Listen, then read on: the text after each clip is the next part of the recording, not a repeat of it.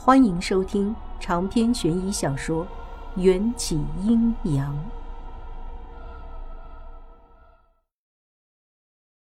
听到这里，张雨欣的母亲惊骇地捂住了嘴巴，张爸爸也颓然地后退了一步。躺在床上的张雨欣却镇定得有些反常。你的故事编得不错，但你的叙述中有几个说不通的地方。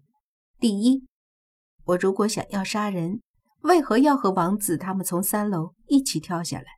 第二，学校拍摄的监控录像里，我们是突然发狂的，并没有使用过什么狗尿苔。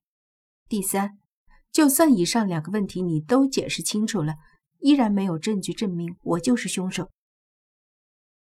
我深吸了口气，嘴角扯出了一个浅浅的冷笑。我既然能当面指出你就是凶手，这些问题自然也能解释清楚。罗警官，你还记得刘校长请来的另一个协助调查的人员景千夏吗？他只到现场看了一眼，就说这不是咱们应该管的事情，而是一场案子。当初我一直不明白他这番话究竟是什么意思，直到刚才我才想明白，原来景千夏早就察觉废弃宿舍楼里根本就没有鬼，有的只是一个比鬼还要凶的人。听到这里，罗非似乎也明白了事情的重要性，拿出一支录音笔，打开了录音键。继续说，我给你们做个见证。病房内的气氛越发的紧张，张雨欣的父母不再试图阻挡我，张爸爸神色颓然地点燃了一根香烟，张妈坐在张雨欣身边，握住了她的手。我看着房间里弥漫出来的烟雾，仿佛恶魔的手掌模糊了坐在床头的张雨欣冷酷的表情。先回答第二个问题吧。狗尿苔是一种快发性毒素，只需被人体少量吸收，就能在10秒钟内使人陷入极乐的幻觉，而且药性极其容易挥发，如果只是吸入而不是吸食，同样能造成致幻效果，但尸检查不出来。这一点我已经亲身尝试过了。监控视频里虽然是王子带头进行诡异的招鬼游戏，但第一个毒发，也就是我们认为的第一个被鬼附身的人，却是张雨欣。张雨欣被鬼附身后，另外3个女孩虽然又惊又怕，却没有人逃跑，王子还带头来查看，安慰你，你就趁着这个时候把早就准备好的晒干磨碎之后的狗尿苔粉末撒在空气里，让他们吸入。所以很快我们又在监控视频里看见天台上的4个女孩，一个个的都开始疯疯癫癫，群魔乱舞了，就好像全都被鬼附了身。王小姐，张雨欣要是第一个中了狗尿苔的毒，她应该神志不清，根本没有能力对身边的人下毒才对呀。罗非客观地提出了疑问。张雨欣眼底的笑意更深，发现我在观察她，便很快地低下头，又装出了委屈抽泣的模样，惹得他妈妈一阵心痛。对，你这个假设不成立，不能冤枉我女儿。张妈激动地指着我说，可要是你们的女儿一开始就根本没有中毒呢？张妈被我反问的一时语塞，愤怒地瞪着我。你什么意思？我是说，你的女儿在演戏，她只要提前把湿棉球塞进鼻腔，就能阻止吸入毒粉。这也就是为什么其他女生都跳楼身亡，唯独你女儿运气那么好，能从3楼天台直接跳进河里，毫发无损。这一切都是她早就算计好了的。张妈的情绪更加激动了，对张爸吼道，老张，你快帮你女儿说句话呀！女性都被人这样污蔑了。张爸掐灭了手里的烟头，皱着眉点燃了第二支。他没有说话，也没有看张雨欣和他母亲。我最了解我的女儿，她从不认识那个叫做朱涵的同学，也不知道狗调台是什么。王小姐，你说了那么多，只是你的个人推断。真的想控告我女儿谋杀，必须要拿出证据。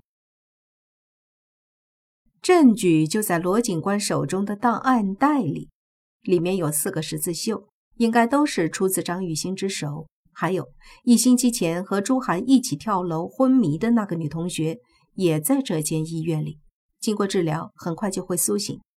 你和朱涵到底认不认识？朱涵为什么会三更半夜跑到废弃的宿舍楼？等他苏醒之后就会真相大白，他的口供也将成为你的杀人的铁证。我们口中那个真正大难不死的女孩叫做胡斐，刘校长说她摔得不轻，已经是个植物人了，根本不可能证明张雨欣和朱涵的关系。想必张雨涵也知道这件事，才会表现得这么笃定。我说完就大步流星地走出病房，罗非一头雾水地跟在我身后。胡斐不是确定是植物人了吗？医生说过他恢复意识的可行性小于 10%。 张雨欣病房的门还没关上，我对罗非挤眉弄眼，故意扯着喉咙。医生治不了，不代表我治不了，不然刘校长花那么多钱请我。也对，也对。罗非收到了我的眼神后，立刻明白了我的想法，迎合的大声说：山外有山，人外有人，那你打算什么时候做法？明日寅时3刻开坛做法，给胡斐招魂。在这之前，你可得把张雨欣看住了。放心吧，他被我的铐子扣着，跑不了。我们一直扯着嗓门走到了楼梯口，身后才传来了关门声。罗非这才压低了声音问我：王小姐，你到底能不能把胡斐弄醒啊？我摇摇头。你还真当我是神仙呀？哦，我明白了，你这是挖了个坑，让张雨欣来跳。罗非恍然大悟。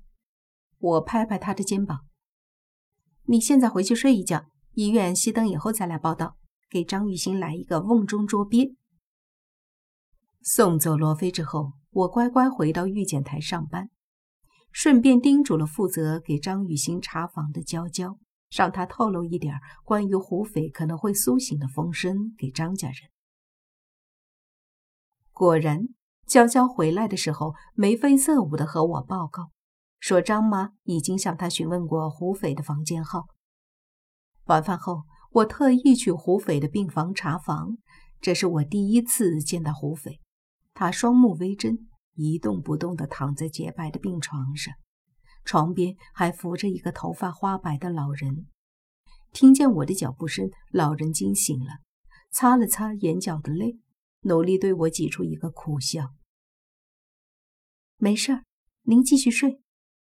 我看着老人憔悴的眼睛和眼角擦不去的泪痕，心中一阵拉扯。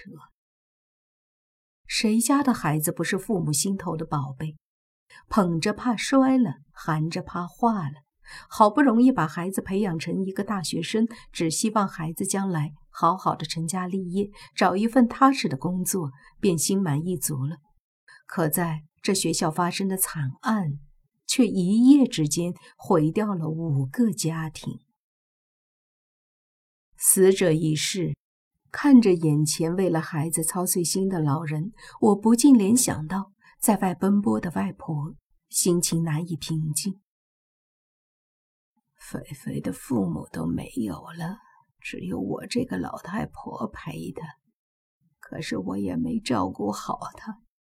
医生，我求求你帮我救救他吧。老人说着，泪眼婆娑，扶着床沿撑起身子就要给我下跪。我扶起老人，鼻子酸酸的。身为一名医生，我的职责就是救人。可是有太多的时候，我们能做的只是无能为力。我会尽力的。我差不多是逃出了胡斐的病房，不知道怎么面对老人那双交织着希望和绝望的眼睛。一口气跑回宿舍，我躲在被子里蒙头大哭。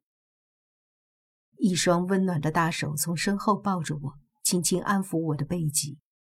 哭了好一会儿，我抬起头。要是有一天我外婆死了，或者我比外婆早死，我们大概都没办法一个人独活下去。有我在，你不会死的。迎战把我抱得更紧了一些。切，我才不信。我哽咽着转过身，把眼泪擦在他的衣服上。迎战一点都不生气，温柔地在我耳边呢喃。就算你被拖入18层地狱，我也会把你救出来。你和你忠实的，从这一刻起，对我也一样重要。我能猜到迎战说这番话的时候的认真的表情，也知道那样认真的他一定帅得人神共愤。可我不敢睁眼看他，我怕在这样空虚寂寞的时候会沉沦在迎战无尽的宠溺里。迷迷糊糊地睡到11点，罗非的电话把我吵醒。宿舍里只剩下我一个人，迎战不知去了哪里。最近他总是随心所欲地出现在我面前，又随心所欲地离开，正如他只是一缕孤魂，或许一直都跟在我的身侧，我却无法真的去锁定他。奇怪的是，那么晚了，娇娇也不在宿舍。我一拍脑袋，差点就忘了娇娇经常偷会小情人的那档子事情，我白担心她了。换了件轻便的运动服，我从骨科借了把大锤子，和罗非躲在楼梯口准备守株待兔。凌晨3点是正常人最想睡觉的时候，我和罗非等了几个小时，已经有些上下眼皮儿打架了。罗非突然问我：“王小姐，我以后能叫你小王或者元宵吗？”我躲在拐角，眼睛盯着胡斐的病房。行啊，随便你怎么叫。那好。以后我就叫你元宵，要不你以后也叫我的名字吧，一直罗警官罗警官的叫，听着有些生分。罗非说话的语气有些奇怪。说话间，胡斐的房门被打开了，他的奶奶拄着拐杖，步履蹒跚地往厕所走去。